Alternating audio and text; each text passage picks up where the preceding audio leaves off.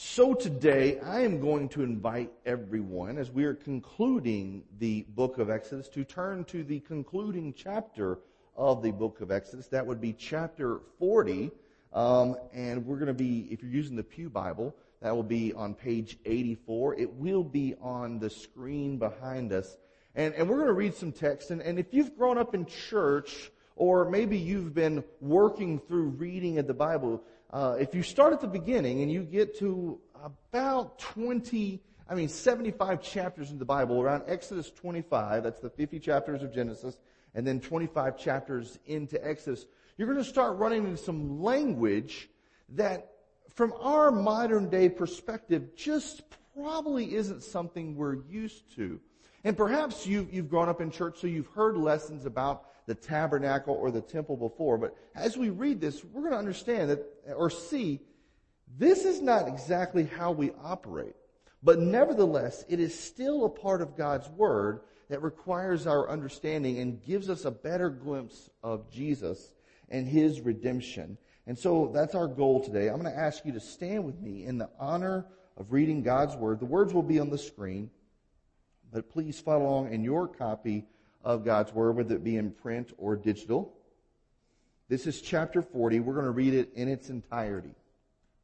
It says, The Lord spoke to Moses, You are to set up the tabernacle, the tent of meeting, on the first day of the first month. Put the ark of the testimony there and screen off the ark with the curtain. Then bring in the table and lay out its arrangement. Also bring in the lampstand and set up its lamps. Place the gold altar for incense in front of the ark of the testimony and put up the screen for the entrance to the t- tabernacle. Position the altar of burnt offering in front of the entrance to the tabernacle, the tent of meeting. Place the basin between the tent of meeting and the altar and put water in it. Assemble the surrounding courtyard and hang the screen for the gate of the courtyard. Take the anointing oil and anoint the tabernacle and everything in it. Consecrate it along with all its furnishings so that it will be holy.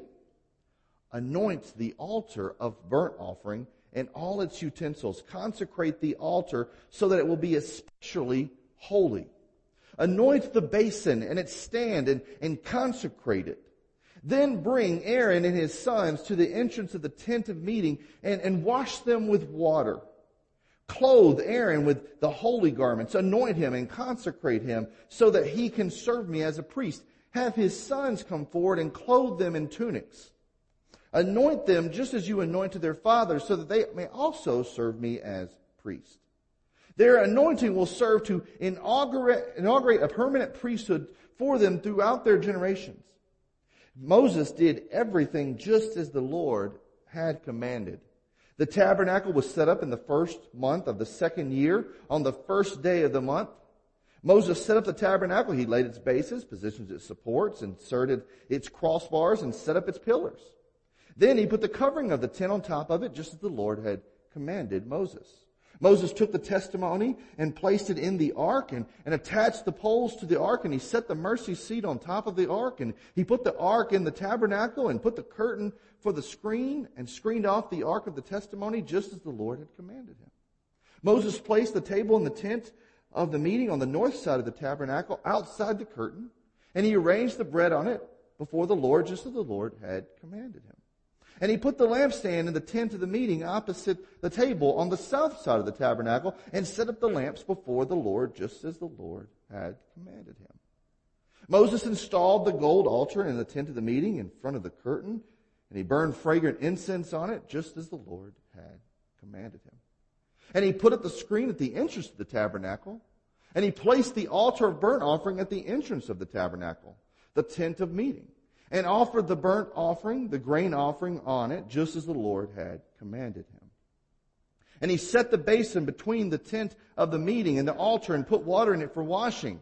Moses, Aaron, and his sons washed their hands and feet from it, and, and they washed wherever they, whenever they came to the tent of meeting, and approached the altar just as the Lord had commanded Moses.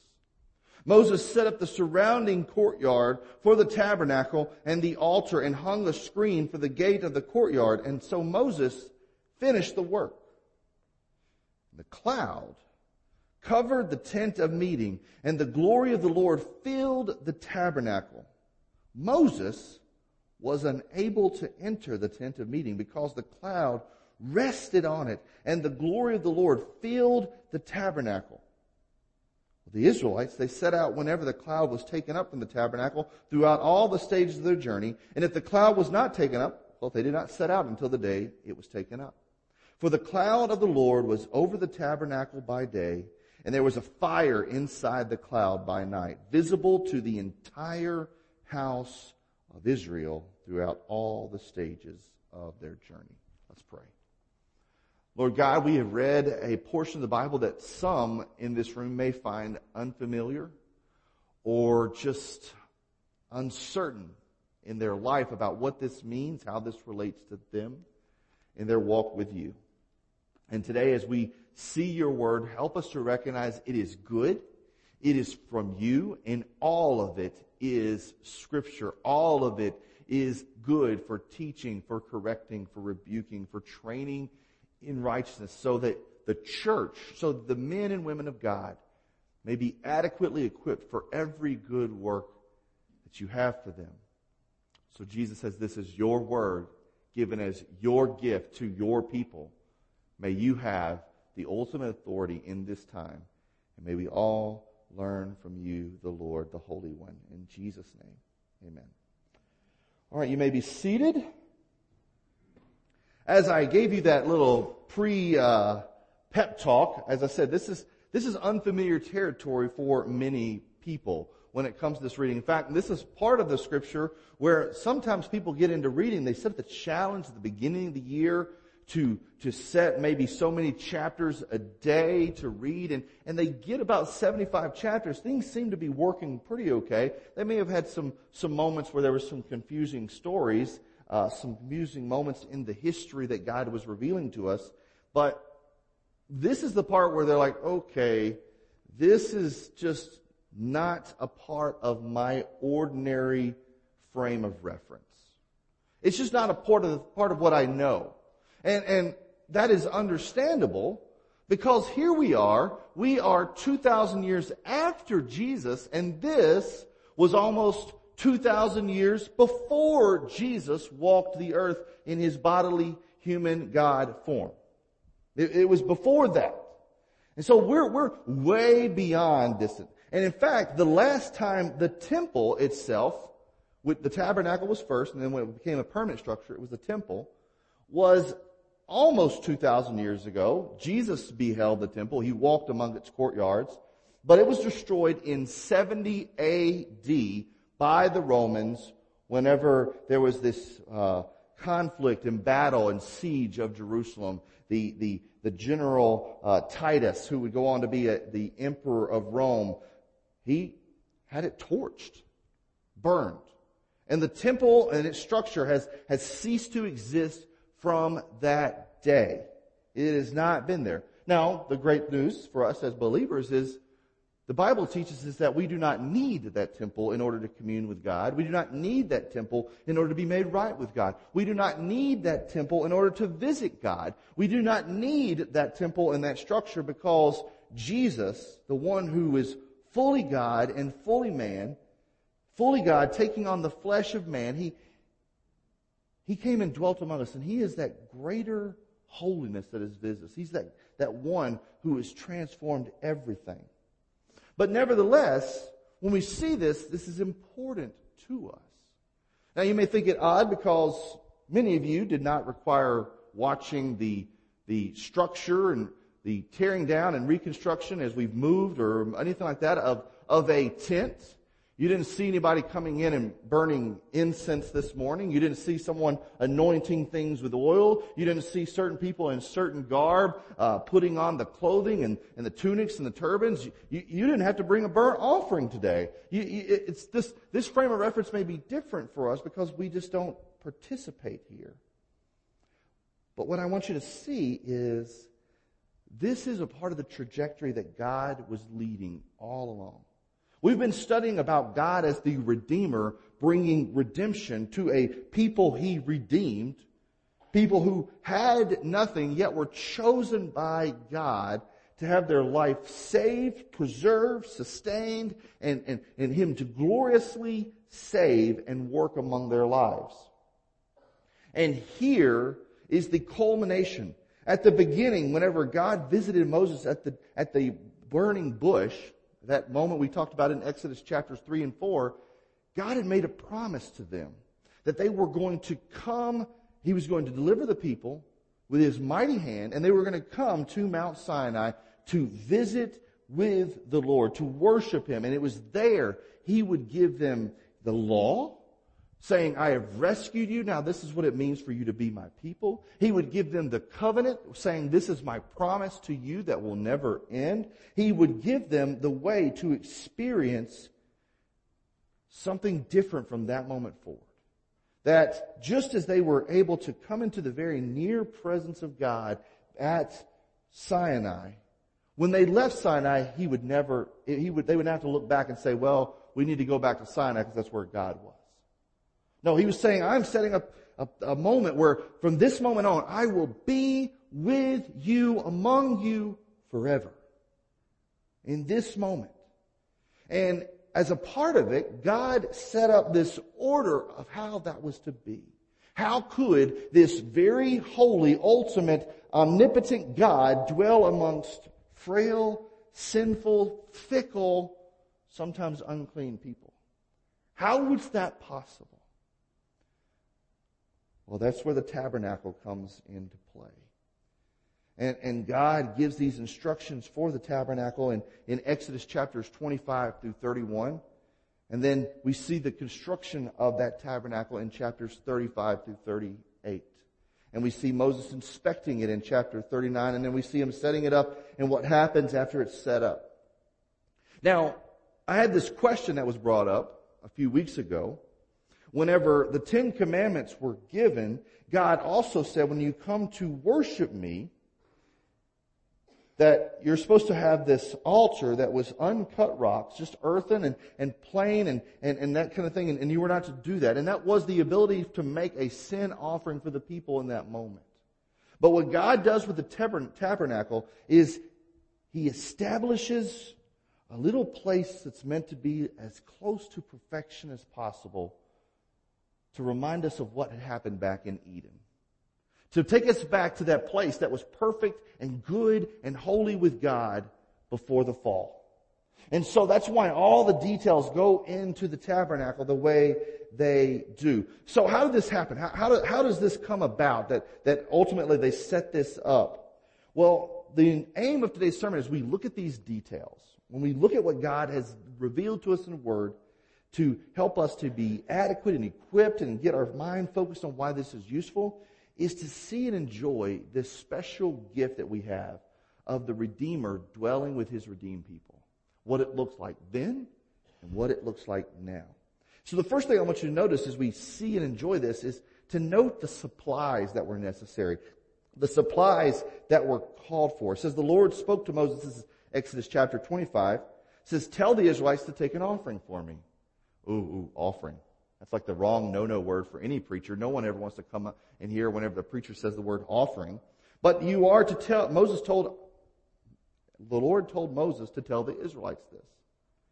Not only are you to tell them to take an offering, you are to take an offering from everyone who is willing. And then you are to take this offering in these items. These certain lists, gold, silver, bronze, uh, types of yarn, types of goat hair, types of skins, types of leathers, types of woods, types of spices, types of oils. They had to all be a part of God's plan. There's some things that I want you to know. This was the command of the Lord. But then something happened. It says in Exodus 35, whenever this offering uh, command was given, that the, Moses repeated what the Lord had said. It said, everyone, this is Exodus 35, 21, everyone whose heart was moved and whose spirit prompted him came and brought an offering to the Lord. It goes on to say that the, that whenever they started bringing, this was not just some pittance type of giving either. This was something overwhelming. In fact, in Exodus chapter 36, the people that were in charge of putting all this together, in verses 4 through 7, it says that they approached Moses as the people. The people are bringing more than is needed for the construction of the work that the Lord commanded to be done. They're giving us too much. Too much.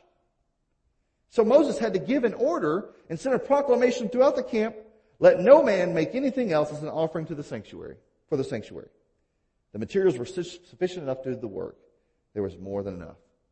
Now, when we look at this, sometimes we think, oh, this is a, this is a message about giving, and, and giving is always a part of worship. It's always a part of our gratitude. We cannot be gracious and say and claim to be gracious without an overwhelming heart towards giving and generosity.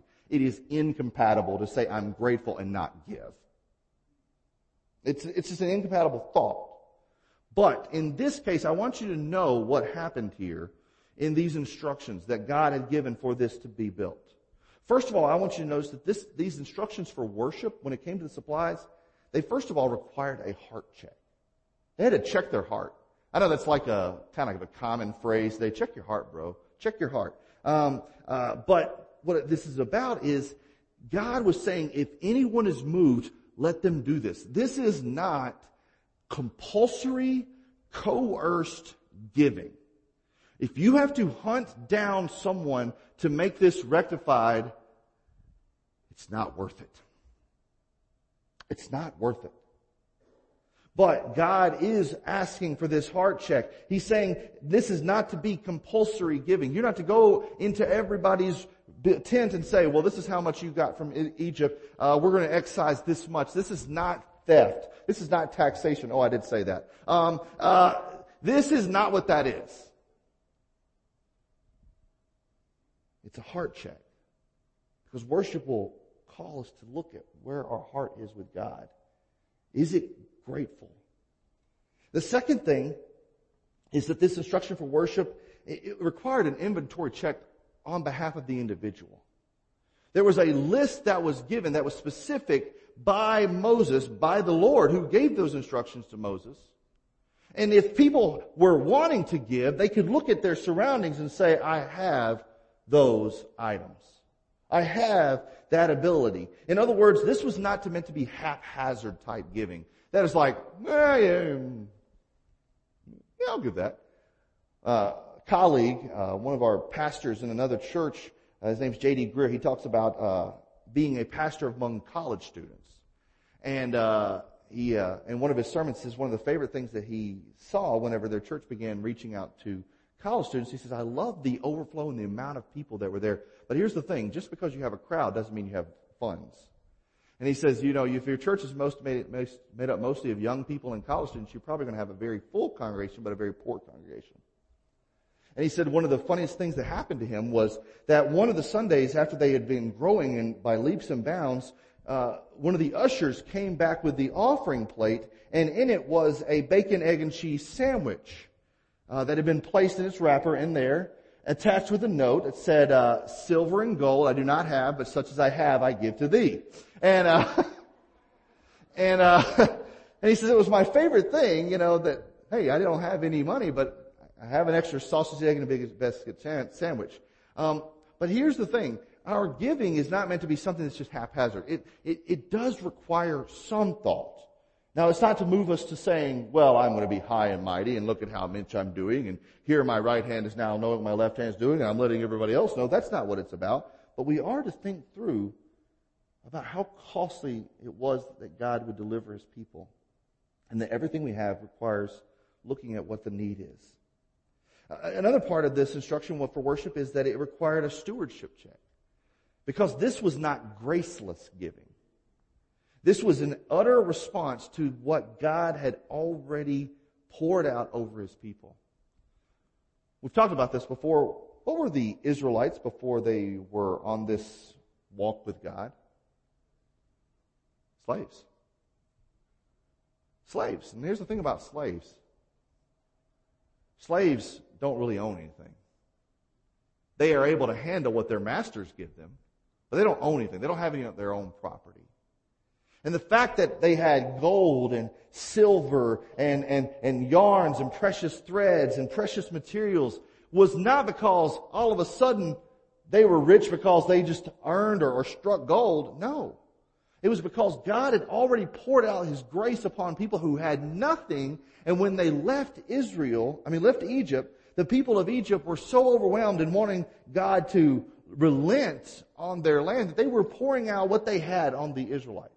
So everything the Israelites had in their possession was all because God gave it to them. Every single item.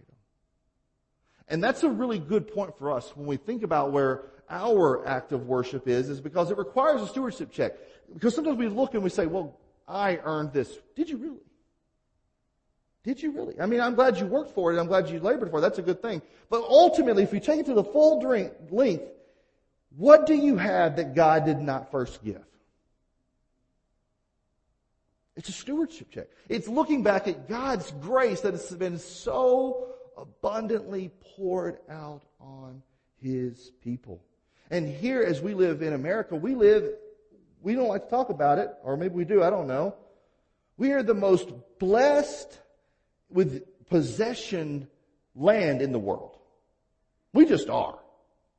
We just are. It, it, would be a very small, small percentage of our nation at the most poorest nth degrees that would still be below most other countries. It, it, would, it would be very far, very few in the amount of population compared to the rest of the world. And we need to be thinking, God, what do I have if it was not for thee? What would I have if it was not for you? These instructions for worship also required an authority check. This came at the command of the Lord, and it came with a purpose from the Lord. And so this is not powerless giving. This is not some uh, blank check. It doesn't really come with any authority or any source. It comes from God's command for God's purposes. And the people saw that. They saw what it was aiming towards, saw what it was about. And where their heart had led them to act foolishly and in rebellion and, callously towards the Lord, to, to just take off earrings and throw that haphazardly without a cause to an idol, here they recognize God still wants to be with us. And we want to be with Him. And so they were moved towards giving towards that. And I believe this wholeheartedly that when we respect God's command and we follow God's purpose and His power, people will give to those things because they know God is moving, God is leading. But this is not a message about just that. What we also notice is the specifics. God talked about multiple things that were meant to be built over, over the period of chapters, what it would mean for His presence to dwell in their midst, in the very center of the camp, wherever they went. The first was this of the Ark of the Covenant. Sometimes you see it say the Ark of the Testimony. And, I have a few pictures up here to kind of give you a clue. If you have a good study Bible, it'll tell you or give you some visuals about basically what they think it looked like based on what the Bible tells us. And it was this gold covered wooden box that was carried in wooden gold covered rods with uh, two seraphim on the top with their angels spread and on the top was this lid called the mercy seat where God had promised that his presence would be. He says in chapter 25 verse 22, I will meet you there above the mercy seat between the two cherubim that are over the ark of the testimony. And I will speak with you from there about all that I command you regarding the Israelites. So this was a place where God's most holy presence was going to rest and be, be known as in this point. And, and it was a serious thing. If you skip over to like 1 Samuel, uh, in, in chapter 2 Samuel, chapter 3 or 4, you get to this story where David is wanting to bring the Ark of the Covenant. By the way, this is uh, our most familiar viewpoint of the Ark of the Covenant, because um, uh, Raiders of the Lost Ark is by far the best Indiana Jones movie. Um, Last Crusade's really close, but um, this is by far the best. But in that moment that David is wanting to carry the ark, this holy object, he re- it's not being carried the way God prescribed, and a man reaches out and touches it, and he dies instantly. He's trying to protect it from falling over off of a cart, a way that was never meant to be handled in the first place, but because they're so foolish and reckless with this holy object, and the God's presence is promised to be on it, and this person does not handle with holiness and cleansing, he dies. It was not just some haphazard box. The second part of the, of the, instruction was this table to be built. And uh, that's in chapter 25. You see this table, and this table was going to hold these loaves of bread. And I have a kind of a picture. It's a very simple kind of table. It should be on the next slide. You know, it was covered in gold. It was wood made with, but covered in gold. And on it would be this unleavened bread. And it was there that God required that there would be bread of the presence led all, for all times. You may wonder, why does God need bread? We'll talk about that. There was also the lampstand. And it was a lampstand that would have one stand with seven uh, uh, branches off of it so they may illuminate the area in front of it. And I have a picture of the, what that kind of looks like. It's very familiar. It looks like the menorah that we think about today, especially when it relates to Hanukkah and that, that Jewish holiday. And uh, this, this lamp was to be kept on morning and night and be a permanent illumination uh, item in the tabernacle. Then, of course, there was the tabernacle itself, and this was relatively a tent. That's what it was. The, most of the people dwelt in a tent, but this was a very ornate tent. It, it had pillars inside, and it had divides, and it had special locations, special places that were there. And one of the places where the ark would be kept is the most holy place. You heard about that in the video earlier. But this place where only the high priest could enter at the one time of year, unless the Lord was moving the tent and the Israelites were taking the tent up, that they could go and take the ark, but that was the only time anyone was able to go in there and commune with the Lord. There was the altar, there were two of them. There was the altar of incense that was inside the tabernacle. By the way, this is a layout of what the tabernacle would look like. Dividing out, there would be a courtyard around the outside, 150 feet on each side, about 75 feet on the, the east and west ends, with the entrance on the east side of it.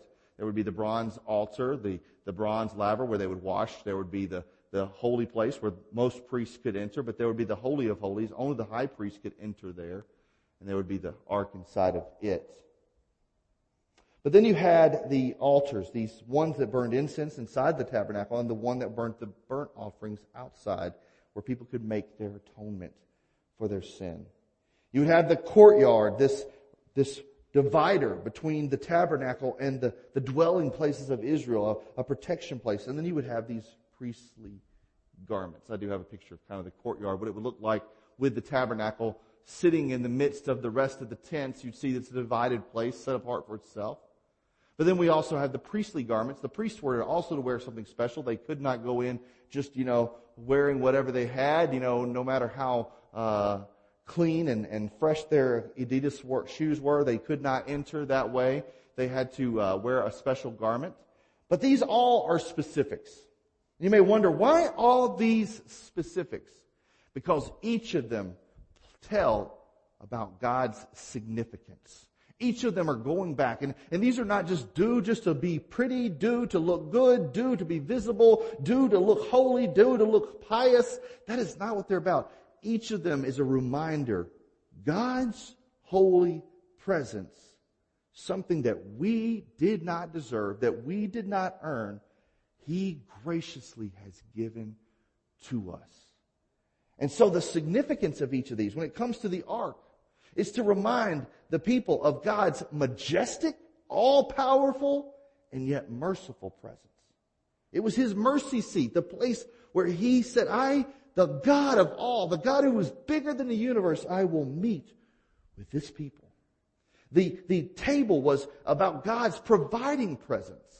That, that wherever they go, God has provided for them. He provided the meal and, and the means necessary for them not to be touched by the Passover the, during that the, the plague of the firstborn. He, he provided manna in the wilderness, food for them, even though they were in a desolate place. It was a reminder that God's presence is a providing presence, that we do not lack when God is with his people. The, the, the, the, third is the lampstand. It's God's illuminating presence, that, that God is a light in the darkness. Now, this was definitely seen in the tabernacle, and it was seen even above the tabernacle. That this cloud by day and a cloud filled with fire by night. But it lets us know that God is a light among His people. He does not let them grope and, and wander about without vision. He lights their way. It was about the bronze altar and the incense altar. It was about God's sacrificial presence. That God has made a sacrifice, uh, something costly to be among His people, and we in turn, because of our sin, must pay a costly price to draw near to Him, at least in this moment. That ultimate sacrifice would be paid for on the cross with Jesus for us. The courtyard was a reminder of God's guarded presence. That just as the people were told whenever the Lord's glory came down on Mount Sinai, that there was a certain perimeter that they were not able to cross, this would be carried on for the people. That there was a certain place where you were not able to go, and it would be developed even further on until Jesus' day. In Jesus' day, there was a courtyard for the Gentiles. This would be people that had um, taken on a Jewish faith and they wanted to go and visit the temple. Uh, they, they, they were not Jewish or Hebrew by their ethnicity, by their birthright, but they had became God-fearers, people who wanted to honor the Lord. They could go to this certain place. And we'll just kind of say this little speaker here is a perimeter. But they were able to go there and no more. But then there was another place that was just a little bit inside. It was the court for Hebrew women. And they were able to go, we'll say the perimeters between this, this speaker and there, and it was a boxed off place, but they were able to go no more. And then there was a place for Hebrew men, and, and they were able to go and, and, and get closer to the tabernacle, but no more. And then there was the temple itself where if you were of the tribe of Levi, you were a priestly order, you could go there. But if you ever wanted to get into God's presence, to be in that very near place with Him, only one person, one time of year could enter that place. But it's a reminder that God's holiness is so good, it overwhelms us to the point that it destroys anything bad. Anything. Anything. It's that good. And so God set a guarded presence just so the people would not act foolishly and try to go somewhere that would utterly destroy them.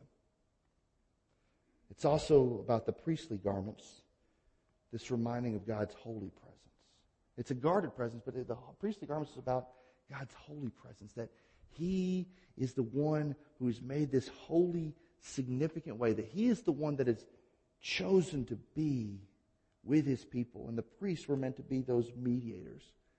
And if they were going to be the mediator between man and God, they had to be holy.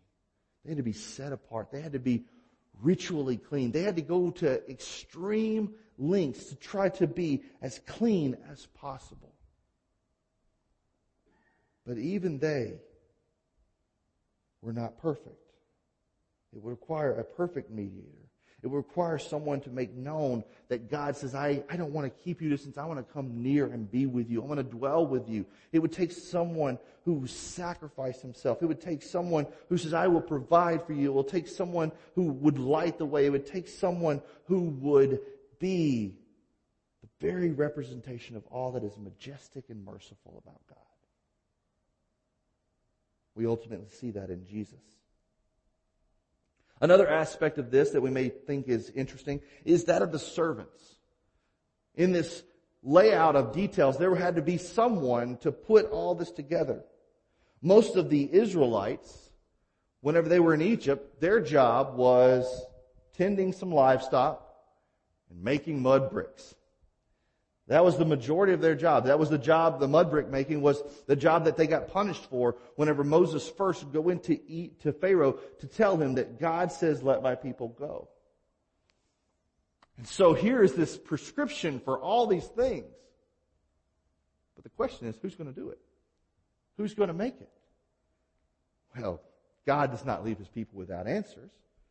The Lord spoke to Moses in chapter 31 and says, I have appointed by name Bezalel, son of Uri, son of Hur, of the tribe of Judah. I have filled him with God's Spirit, with wisdom, understanding, and ability in every craft to design artistic works in gold, silver, and bronze, to cut gemstones for mounting, and to carve wood for work in every craft. I have also selected Oholiab, the son of Ahisamach, of, of the tribe of Dan, to be with him, and I have put wisdom in the heart of every skilled artisan in order to make all that I've commanded you. In other words, God says, trust me for the servants to help lead this undertaking. I can pull people out. And here's the thing. You had never, ever heard about these guys before. They weren't people that had risen to the top that you had heard about that were just, you know, uh, their name is nowhere else in all of Scripture except in these points. And yet, God can be trusted to take somebody that I don't even know if Moses knew about. But God gives them specific. Go to this tribe, of this family, and you're going to find this man. He's the one that you're going to appoint in charge. It's going to be the one that I have for this task. And I've skilled him in this particular way to be an artisan in this level. Here's the thing about it. You may wonder what in the world you're supposed to do. But God has never wondered about that question. We must go to Him and say, God, I, I sometimes am perplexed about what it is that you have for me. But I know that you're not. I know that you're not perplexed. And I know that there is a purpose for why I exist. It may be to play a small part that has my name mentioned nowhere for anybody else's attention. Or it may be to play a larger role where I have to lead others. But whatever it is, help me to trust you. And God, if you need to send me the right place, point me the way and point to others the way to draw me in. Help me to see what that looks like because you do not leave us without meaning. You've called us to be a part of your name and to carry your identity. That means something and will have a purpose to it.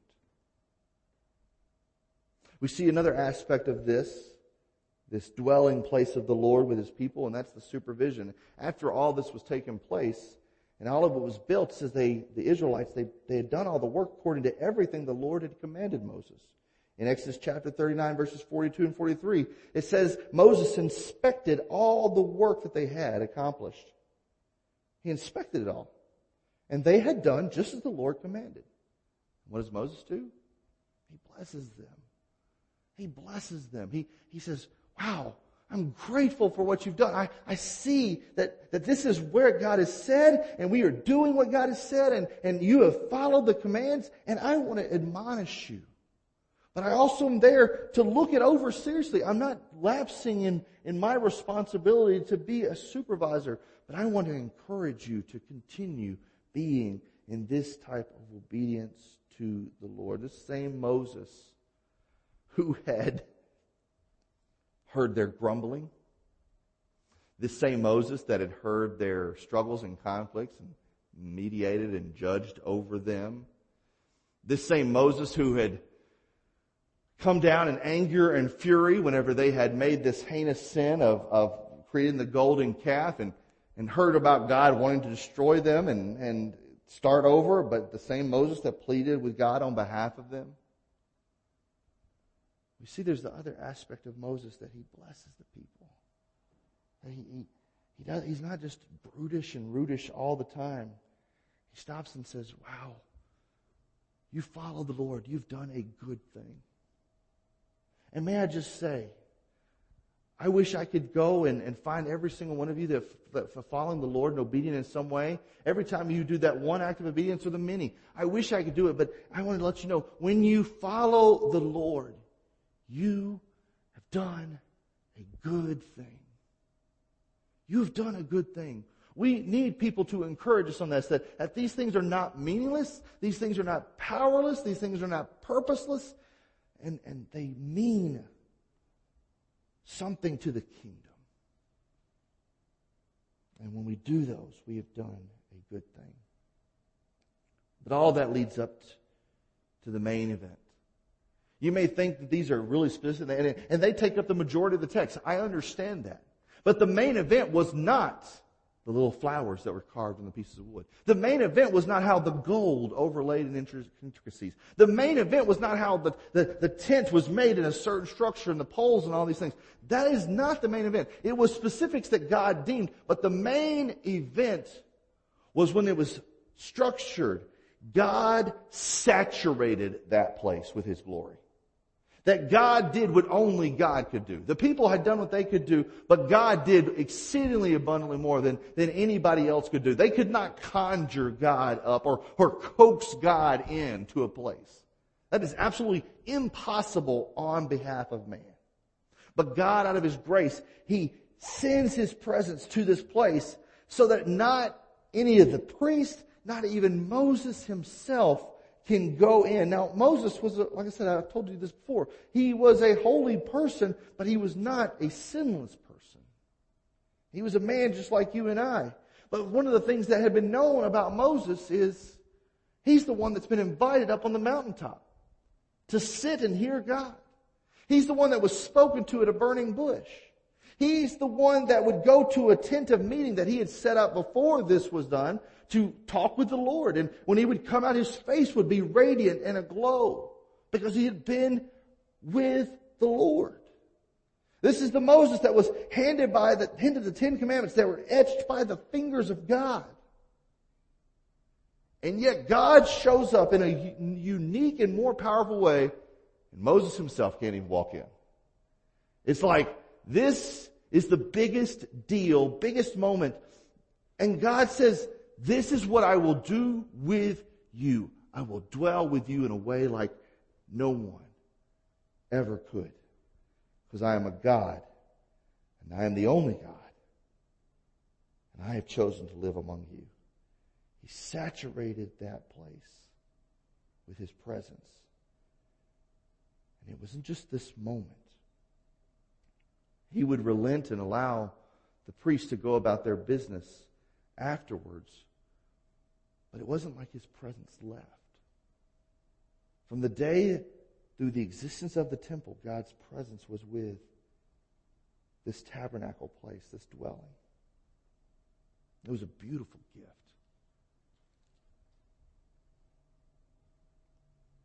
But even as beautiful as it was, it was a permanent statue for the people of Israel while they were the people of Israel. But then God did something even abundantly more amazing.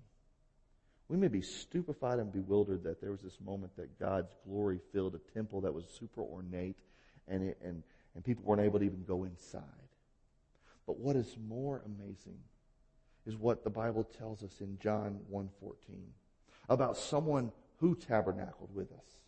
That just as God tabernacled, that means dwelt with his people in Israel among the people of the, uh, came out of Egypt. In John 1.14, the Bible tells us that the Word, the, this God, this same God, He became flesh. And He dwelt among us, and we observed His glory. The glory is of the one and only Son from the Father, full of grace and truth. Here's the, here's the whole direction of this that Jesus far exceeds anything that could have been orchestrated or built in the wilderness. He is God the Holy One who chooses to have active grace to put on flesh and to tabernacle among his people in a way that says, I lived among you and, and you beheld the glory of the one and only God full of grace and truth. It was evident, so evident that it wrecked and changed the lives of his followers. And they, they not only saw him live and teach and work these miracles and be God's very near holy presence that invited all to him, that knocked down any courtyard rules, that knocked down any offering rules, that brought the very awesome power of God to his people. And make no mistake, this offering, this gift of Jesus to us, it wasn't compulsory. He chose to do it. It wasn't haphazard. He meant to do it and give it all. It wasn't graceless. It wasn't powerless. Every bit of it was God dwelling among his people to say, I love you.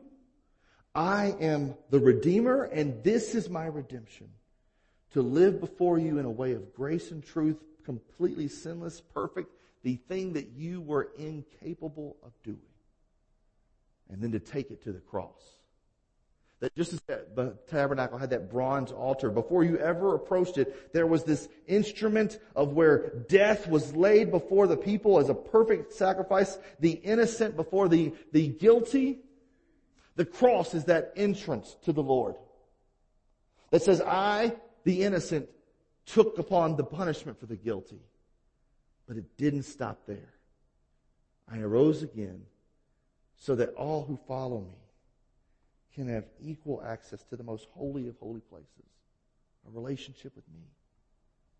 And that's why the Bible tells us that we today, on this other side of the cross, we today, 2,000 years later, that the, the, the mandate still sets the same that you are a chosen generation.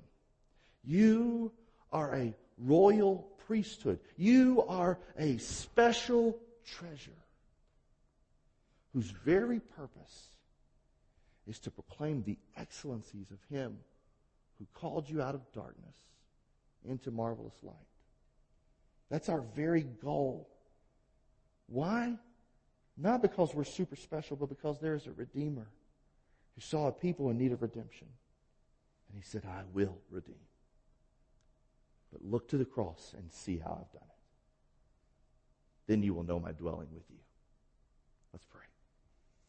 Lord God, today is um, we celebrate who you are and, and your kindness to us, I pray that we would see this, this relationship, this gift we have with knowing you and coming near to you as, as something awesome, as something life transforming, as something that it was a, complete gift of your goodness, your kindness. We call it grace, your unmerited favor to you. And Lord, it's redeemed our lives. It's transforming our lives. It is transformed in the fact that we're right with you, but it's transforming us even today.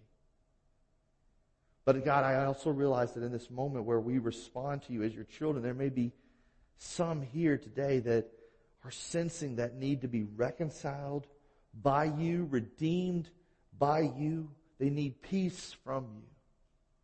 So God, today as we come to this moment of response, help lead others to that very near holy place with you that's made available all because of Jesus, the one who dwelt among us. Lord, we love you. Have your way in this time. Amen.